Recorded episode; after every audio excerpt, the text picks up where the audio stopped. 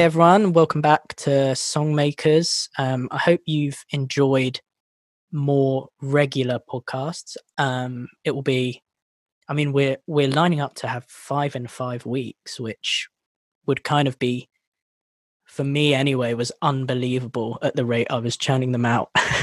when I began, I was kind of doing one a year. So, yeah, five in five five weeks is we're kind of really picking it up. I think we're getting some good guests in this week. We've got Caitlin Scarlett, who I've known for three or four years. Um, she's a great songwriter, um, a lot of influence from Stevie Nicks to uh, Joni Mitchell to more contemporary stuff. And um, yeah, she's got a really interesting story. We spoke about writing, we spoke about her process, we spoke about growing up in the countryside and what that was like when when she finally got to London and entered the industry.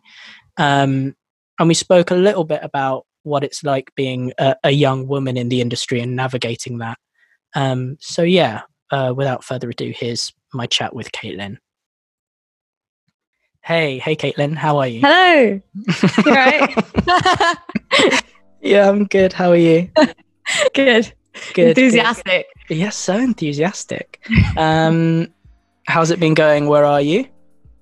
I'm out in the country, just like outside of London, and it's pretty perfect as far as quarantine scenarios go for me. Yeah. I'm very lucky. Yeah, me too. Lots Very of lucky. nature. Yeah.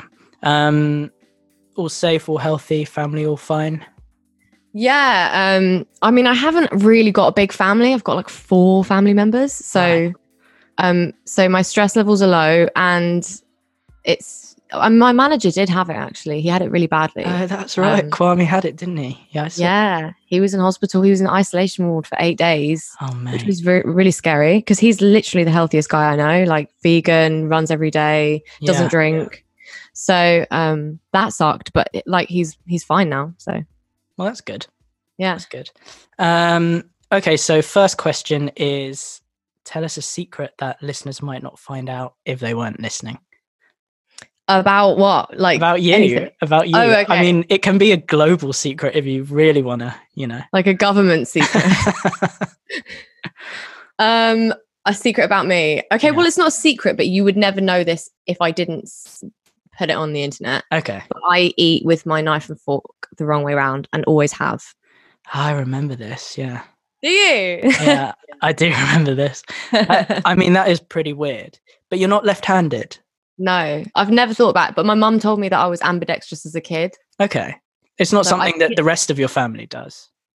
Um, no, no one else. They all eat the right way, but my mum like plays tennis with the wrong hand, and Oh, I don't know. right. They're all just kind of freaks, I guess. Do you ever, do you just, do you just, usually, do you just eat with a fork in your right hand or? Yeah. Oh my god, my left hand stays in my lap for like almost the whole meal, unless it's something really tough and I have to cut it. Perfect.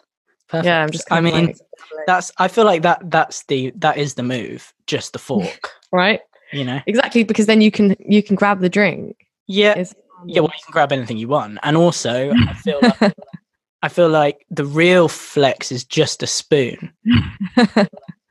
Did you know when you were when you were growing up that music was going to be your thing? Did you know early early early on that it was what you were going to be doing? Yeah, I would say so because just because it's music's always been my normal. Like my Right. family are very musically inclined. None of them have ever done it for a career, but um, it was like one of the elements that I grew up with. You've got like fire, water, air, and then I had music. It just seemed like really, really normal. So I, I sang before I spoke, which is a very cliche thing to say, but I did just sing before speaking as a baby. Um, so yeah, I kind of I thought I was going to be a writer in some way or another as well, because like my teachers would always tell me that I would grow up to write books and stuff, and then but I secretly was like, oh, would I want to be a singer? And people don't really see that as a real job. But then it's cool because I ended up being a songwriter, so it's a mix of both. Um, was there was there a kind of an album that was present there when you were growing up that made you think of writing songs as opposed to just listening to songs? Mm, Yeah, definitely. It's difficult because it's difficult to pick one like that would stand out more because different family members would introduce me to different music. So, like, my mum playing maybe like Hounds of Love, the Kate Bush album, Yeah. definitely changed my life forever. But then so did like my granddad playing Ray, Ray Charles and my brother playing Gorillaz. So Okay. it's just like I think there's been different albums who, that have got me through different phases for sure, and like made me yeah into an artist rather than just an admirer. Yeah. I mean, you have quite a, I guess you have quite an eclectic sound. You can tell that you're, you listen to that kind of Kate Bush, Fleetwood Mac, Joni Mitchell stuff. Like you can tell in your songwriting, but Oh, that's cool. The- thanks. the melodies are also the well, the writing is very contemporary. So, um, Mhm. so that must have been, I well, just growing up, I guess. But some of your brother's stuff. Your brother's younger than you. Yeah, he's two years younger than me, but he's Yeah. cooler than me. Like he always actually had better taste than I did, and he would commit to a phase a lot more. So like he was a punk for like four years, whereas I'd be a goth for like one year. Do you know what I mean? So he was. Goth, and then what was the next one? I was a scene. I was a goth first. I was a, no, I was an emo, and then I was a goth, and then I was a scene, and then I was like a preppy scene, and then I was like, and then I was like a Mumford and Sons fucking. So wait, can I swear? Sorry. yes, I'm yeah, you can swear. swear. Oh, good, good, good. I don't know how to talk without swearing. Uh, but yeah, anyway, I went through all the phases, but he was always very true to himself, and uh, he always had better taste than me. So you like when you went through basically every Skins character one by one. Yeah, literally. yes. yeah. And they're all still in me. But I dress a little bit more normal. Yeah. You live in um well you grew up in Windsor, is that right? Near Windsor. Near Windsor, yeah. I grew up Near in Windsor. it's kind of like a, an in-betweeny village between Maidenhead and Windsor. Okay. And um do you feel like growing up I guess in the countryside shaped the way you write music at all, shaped your your songwriting? Yeah, I think that um when you live somewhere, well, having lived in London in my later life, it's like Mhm. I see so much the difference between my London friends and me, where Right. they grew up in a place that was so explosive that sometimes I think that they almost don't know what they've got. Whereas Mhm. where I grew up was a little bit more boring and a little bit more small to- small town mentality, and it gave me like the chip on the shoulder that I needed. Like it gave me the sort of dark horse complex, or what, or how what's the word? Yeah. Ah, I, I, I know know. I know what you mean. do you know what I mean? It made me Yeah. it made me push to find a world that I would fit in better than the one that I had given to me. Right. Um, not that I didn't love my upbringing because I did and I grew up in a really beautiful place. But once you hit about 16, 17, you're like, I really got to get out of here. I need to go I'm find ready. my people. Yeah, like I, I don't want to watch like TV and, and never move out of this town for the rest of my life. So Yeah. that's definitely affected me and it kind of gave me this joie de vivre which has never faded away and i'm I, like i love to travel my mum always worries about me because i travel alone all the time um and i think that's because yeah i grew up in such a lovely stable small place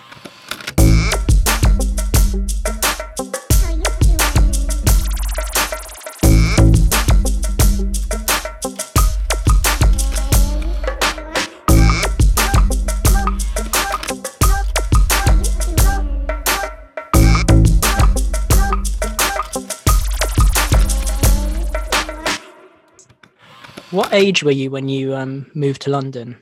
17 17 okay. Okay Yeah. so i obviously massively different from where you grew up.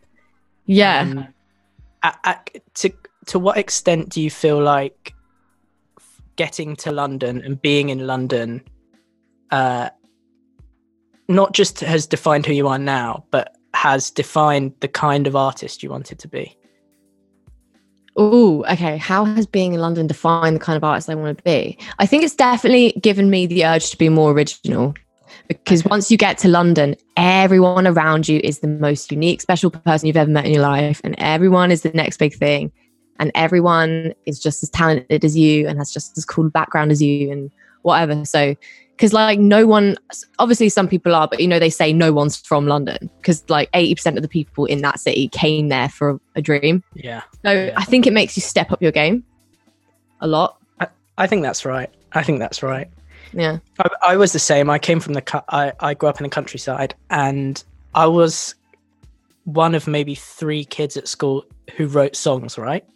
Right. So when I was at school, I kind of thought, I'm I'm probably really good at this, yeah. just because no one else is doing it. I So- might be the best ever. And then you Yeah, get to I- London, you're like, oh, Exactly, and and it definitely it it makes you try harder, doesn't it? You have to be more competitive.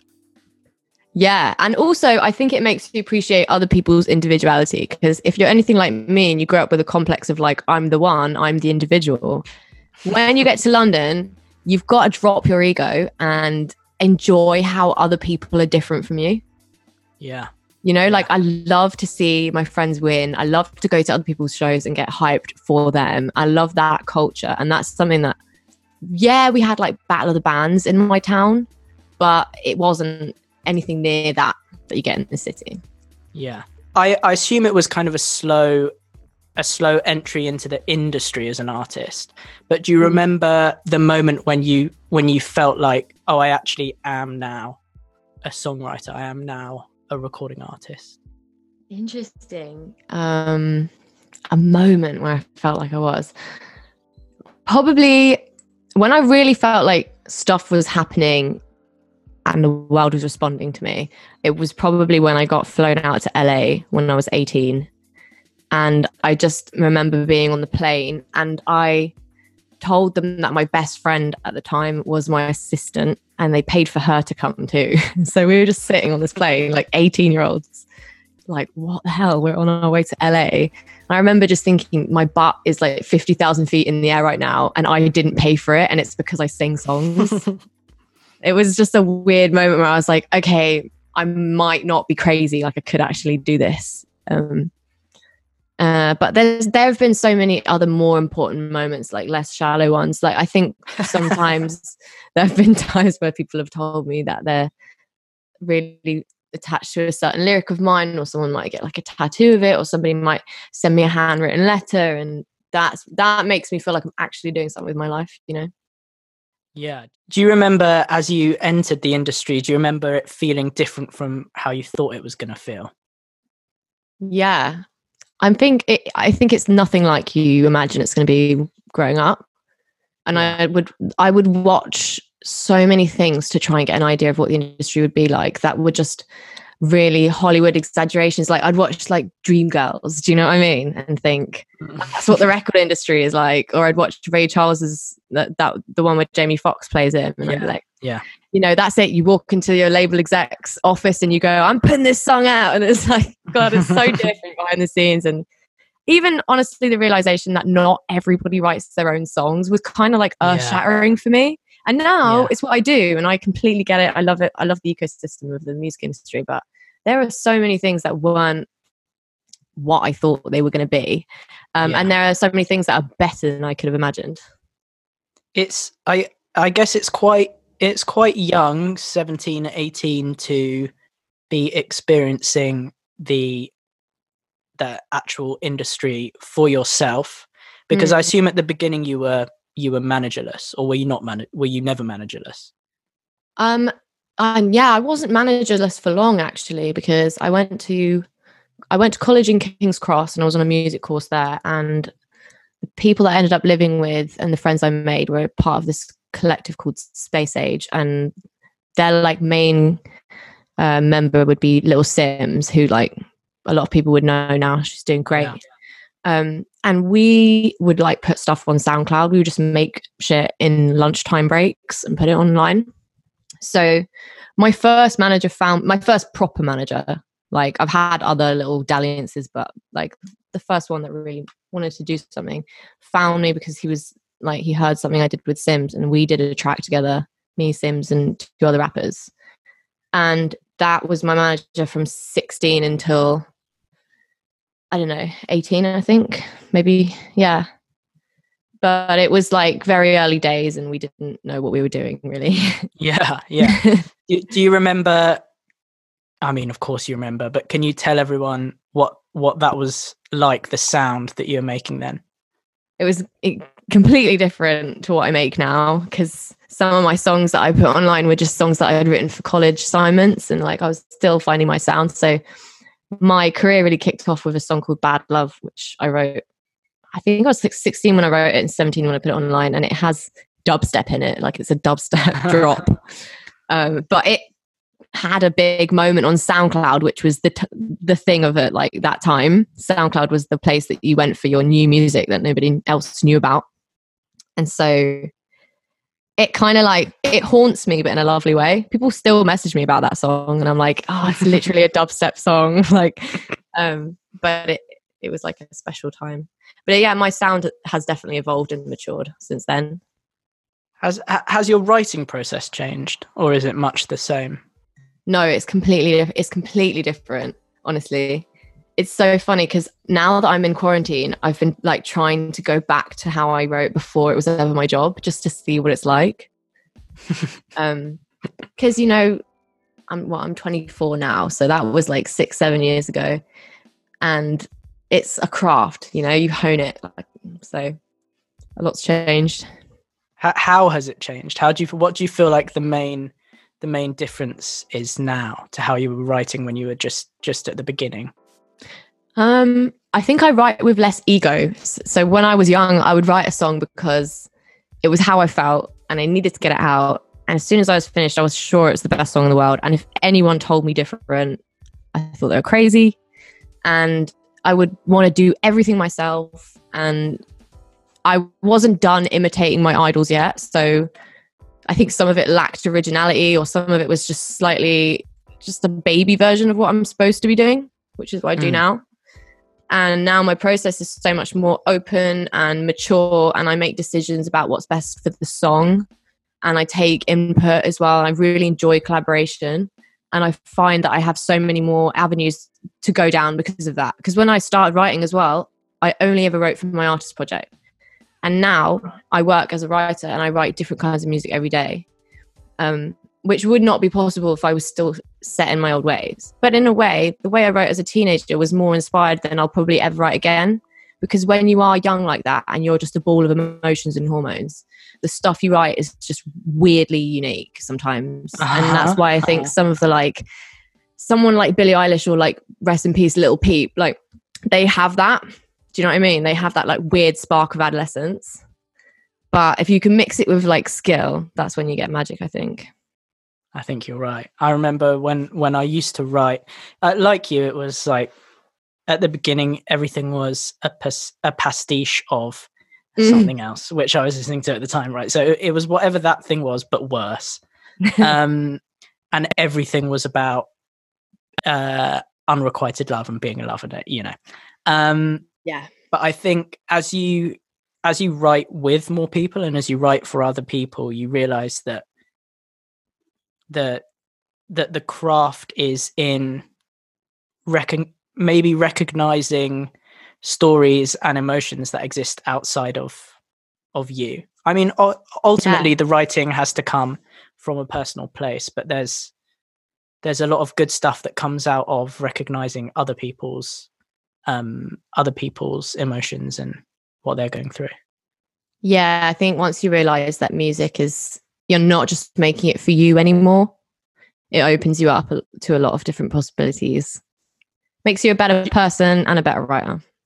I think so. Do, do, do you remember a specific challenge that you felt you faced as as a young artist or as a young songwriter and do you remember thinking i'm never going to be able to overcome this and and if there is one of those challenges how did you move past it? Well, I think I've had one of the challenges I've struggled with for the longest time is it's less of an internal challenge, but it's definitely something that's defined the the past few years for me is the whole what genre am I thing, mm-hmm. and like the, it solved itself really because thank God things are moving in the direction that I always hoped they would, which is we lo- we ask a lot less questions now about what box does this fit in and what label yeah. does this go under um, it's just more about is it good and you can turn on the radio and, and we're starting to hear really interesting and complex you know mashups of sound and that's what I love. That's what I love to hear in pop. But for a long time, I had issues with people saying, You're great, but we don't know what you are. You need to pick a lane. You need to make your image clearer. You need to, you know, give these other songs that you're writing to different people and just keep the ones that fit with the image you've chosen.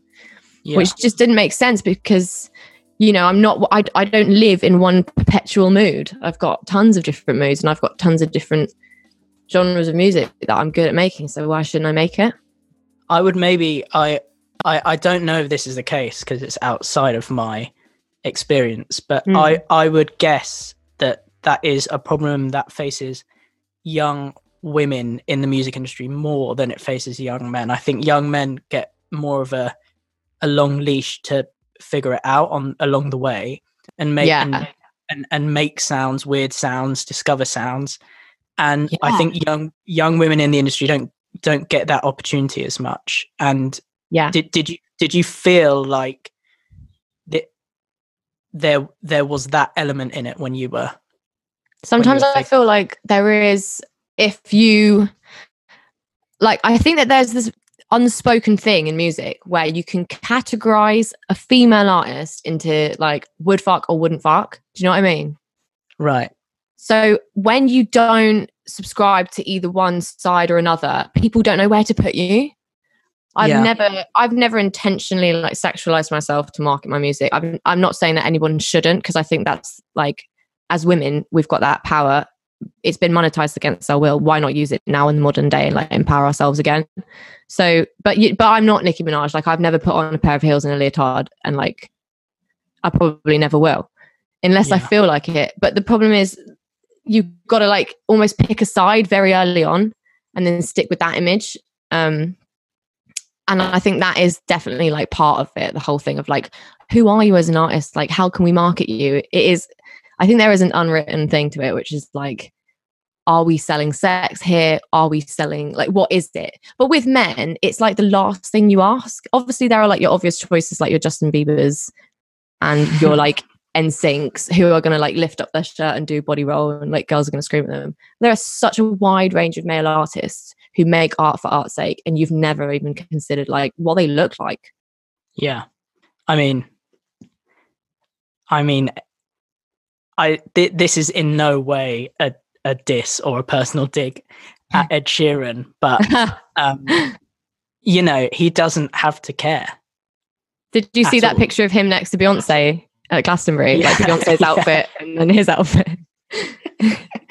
but that's the thing isn't it like he has the the privilege not to care about any of that stuff if if i don't know a a female uh, female songwriter who would be the equivalent of uh, ed ed sheeran in terms of the music she makes but my guess would be that she wouldn't have the privilege of not caring about what she looked like on stage or in her videos or because seemingly that doesn't fly with specifically with the industry it seems to not fly with record labels and Mhm. A&Rs and management Yeah. Yeah. I mean, you do get them every now and again. You get artists that break through and and it's often because they've targ- they've they've created their persona as I don't give a fuck. And then Right. that's how they get away with it, which is like um, like someone like Alma who is awesome. I love her. She has a very rough exterior and then it works, but you know, her lyrics and her songs are pop.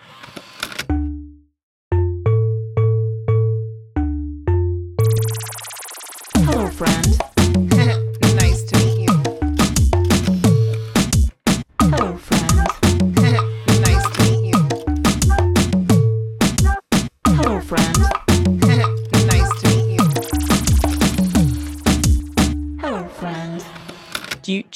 Do you think of yourself as a do you think of yourself as a songwriter who is who has an artist project or an artist who is who writes for other people do you know what i mean Yeah, it's a really good question. I think it depends when you ask me. I think if you were to say spanning over my life, yeah um god it's so it's so tough because you know then you've got the whole thing of females not having careers for as long as men too. So I I have to admit that when I think about my future long term, I think that I'll last longer as a writer as I, than I will as an artist. You know, even Yeah. someone like Kate Bush, she's very reclusive. She might come out once every few years and do an album, do a show, but she's not in your face every day No. you know like like maybe a halsey would be so it's i feel like an artist i've always been one i identify as one but i'd like to have more attention on me as a writer because i don't think i'm cut out for like the insane amount of yeah.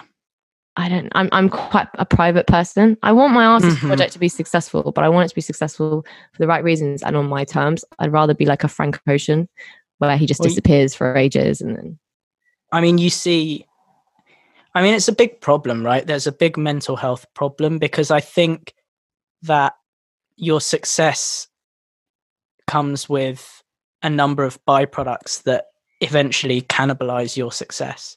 You know, so if you become successful, it comes with, you know, being famous, I guess, and touring all the time Mm. constantly being in a release cycle you know expectations from other people that every single song has to be a success um and Yeah.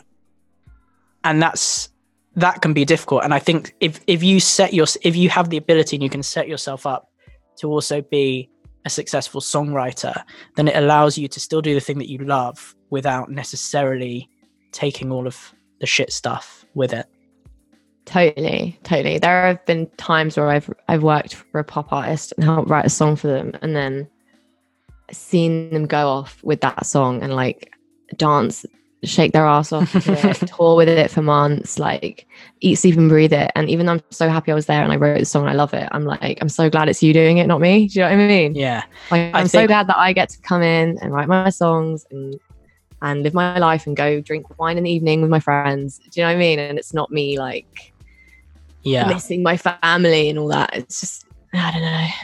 i think I do like. i think I think it's making it sound like I don't want to be an artist. I very much do, but just like on my own terms.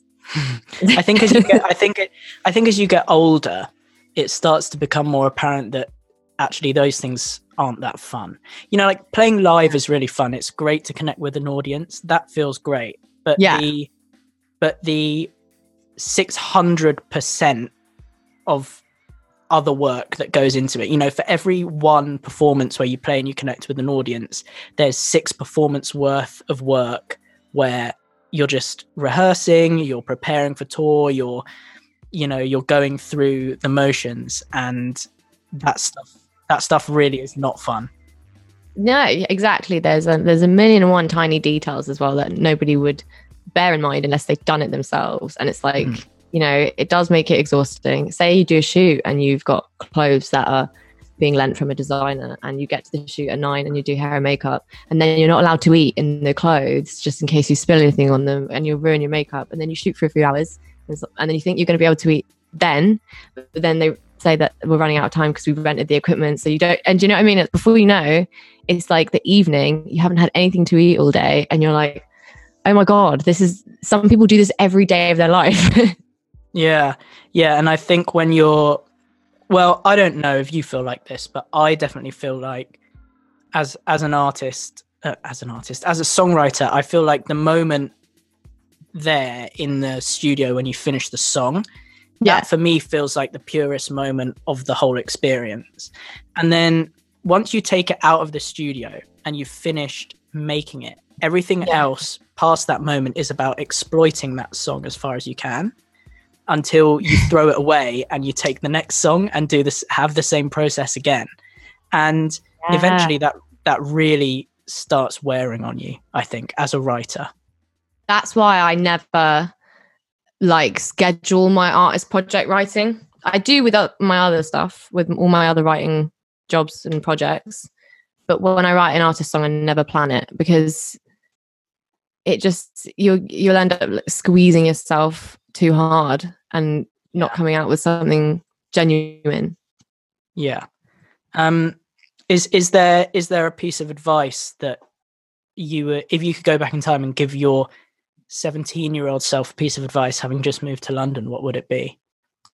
Um, I would say hurry up and be yourself because all the things that you like are cool now. so just get on with doing them and don't second guess and don't try and be like other people. That's a good piece of advice. Do you feel like that's something that you that you weren't taking on board when you were when you were that age? I guess it's something I never valued the fact that I had different interests from the people I knew and different influences. I thought they made for corners that I needed to round off rather than unique angles for me. Um, Yeah. And I'm I'm not really a pack animal, so I'm not sure how I got into that mentality. I think it was just I think it was a mix of trying to find myself and also trying to find my people. I mean, it's very easy. I think when you're at school, there's a there's a lot of pressure. If you're, I mean, there's a lot of pressure for all kids. I think if you're a creative kid, there's a lot of pressure within a school environment to be normal, right? You just want to be, you just want to get through it. You just want to be normal, have friends, get through it, not have everyone think you're weird, and then get out, right? And Yeah. that becomes so internalized as you get older that even through, I don't know if this was the case for you, but you know, through your twenties, you you just start thinking like, "G- I, I, if I keep going like this, I'm never going to get anything done because I need to stop worrying about what everyone else thinks of me. But specifically, I need to stop worrying about what everyone thinks of the things that I'm trying to create. Yeah. I talk a lot less to people about what I'm gonna do. I just talk to them about after I've done it. Mm. You know what I mean?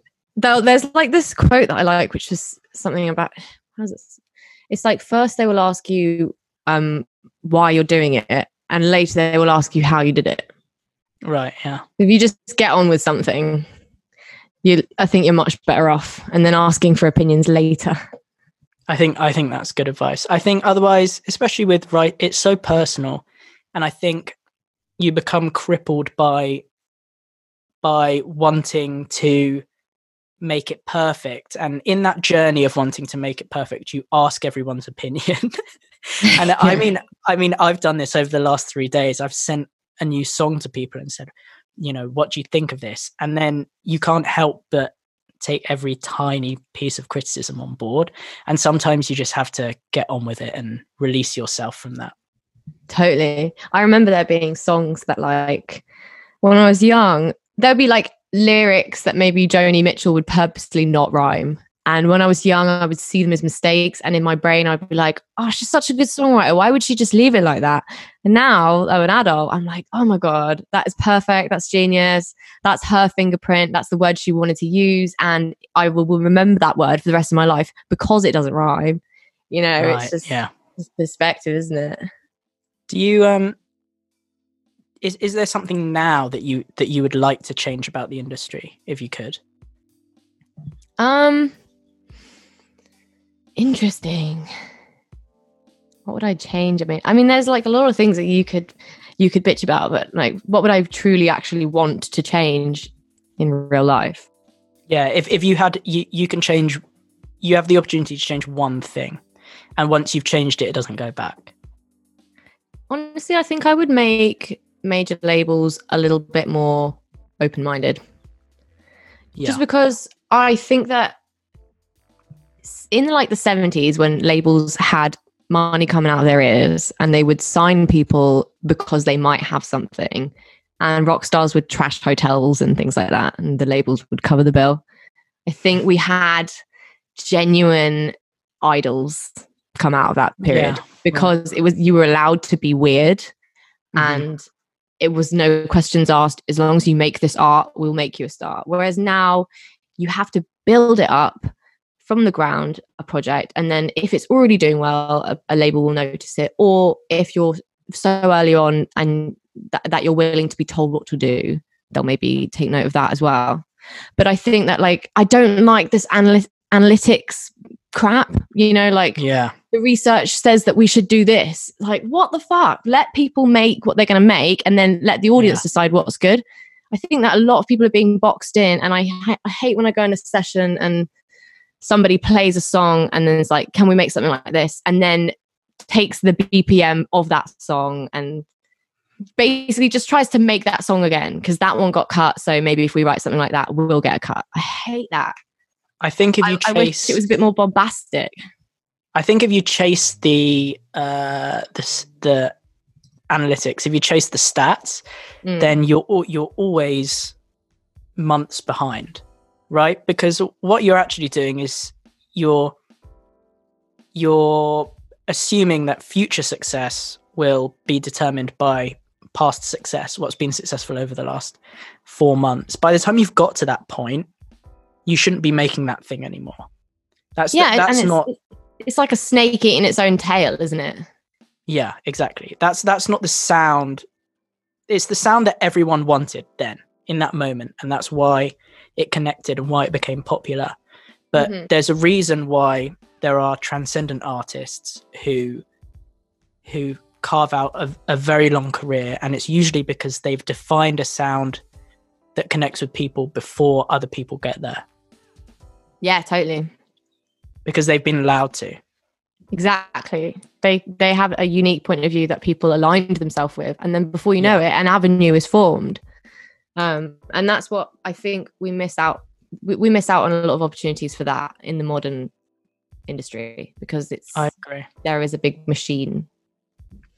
Yeah. Do you have do you have any any artists who you feel like are doing interesting things that you think people should keep an eye on right now? Mm. Um, well, I've been saying it for like a year now, but Tierra Whack is like the female Andre 3000 in my opinion. Right. Um, oh God, I'm gonna like kick myself if I don't say a really good one. Honestly, all I listen to at the moment is "Stupid Love" by Lady Gaga. really? yes. Oh, and Just- the slow rush. just let well. just just let everyone know that they should be keeping an eye on Lady Gaga. guys go stream "Stupid Love." I stan Lady Gaga, so Okay. Do, you, do you have source. a um, do you have a favorite venue? Uh oh gosh. Well, I'm not sure if it counts so much of, as a venue, but XOYO is like I just love that place so much. I, I think that counts. I think that Yeah, I've been to gigs there. There are they do gigs, but it's more of a club. Um first time I went to XOYO, I was I was underage and it was like the best night best night of my life. And I just think I've got an affinity towards it. because of that. Yeah. Yeah. Was a good long chat.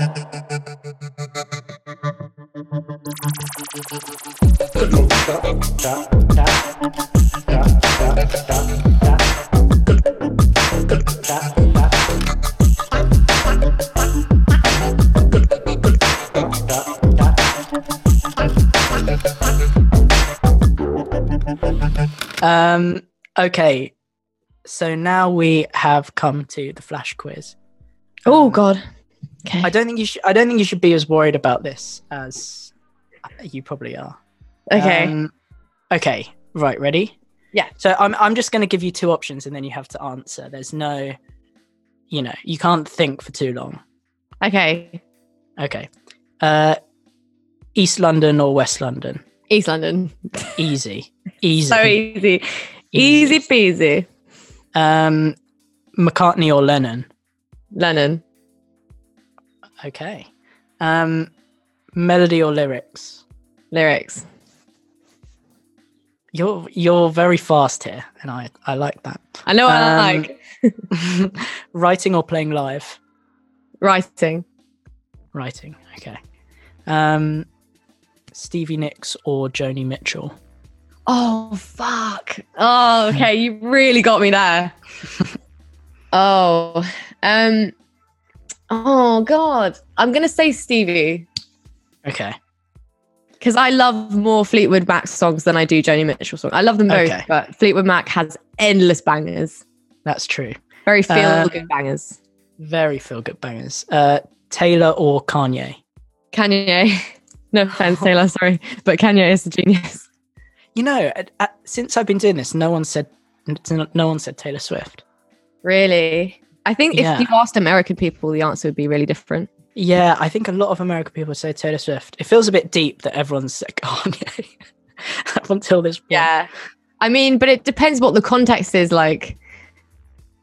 I, it's it's hard to argue that that Taylor Swift is a better musician than Kanye because she does one type of thing where he does like many. I can't. Uh, you know what I'm going to do is I'm going to upload this and then I'm going to tag all the Taylor Swift uh, stan accounts Or the fan accounts and just end my career. Uh, Listen, yeah, I like Taylor Swift, just not as much as Kanye West. The, the quote is going to be the quote is going to be Taylor Swift does one thing. That's what it's going to be. Oh, I Um, regret this whole thing now. okay, uh, guitar or piano? Piano. Really? Okay, Yeah, definitely. that's interesting. All the music you've mentioned has been guitar music. Well, yeah, but the the artists I love who I want to be like, like the Fiona Apples and the Tori Right. Amoses, and the, these are piano queens, you know, and even Lady Gaga. Like, I love to hammer out my emotions on a piano, and I find guitar a little bit too technical, and I can't see it unless I look at it, which looks really stupid when you're on stage. okay, um, this is the last one. Okay, uh, Triceratops or Diplodocus? Triceratops, Easy, easy, easy peasy, lemon easy, squeeze. easy. Do you remember watching A Land Before Time? Did you watch that? Um, yeah, I didn't watch it that much though, considering how like dinosaur crazy I've always been. Yeah, you're I really think it's it, because yeah, oh, I love dinosaurs, but I think I Is there- don't. Is there a name for it? You know, an, an obsession with dinosaurs. Does it have a? paleomania? uh, no, I don't know. But I've always preferred to see dinosaurs in more of a serious, scary setting because I like think that we need to. Okay, this sounds really wanky, but I just You're gonna. I get annoyed when I see dinosaurs all cutesy because they were like enormous, like awesome beasts, and I kind of Yeah. respect that. So you- I you like think things. everyone should remember. I think Everyone should remember. respect the fact that they ruled this earth for like so much longer than we've even been here, and how epic they were. They were just like alien giants. So cool. Amazing. Um, okay. Do you have anything to plug? Hmm. Um. Well, I actually do have an EP coming out, but I'm not sure when because this whole situation is super weird. But Yeah, do follow right. me on Spotify and Instagram at Caitlin Scarlett. And when And aw- and await the EP. Yes, Perfect. Perfect. Okay. Well, thank you. Thanks for the chat. having me. Yeah. Pleasure. Stay safe. You too. Bye.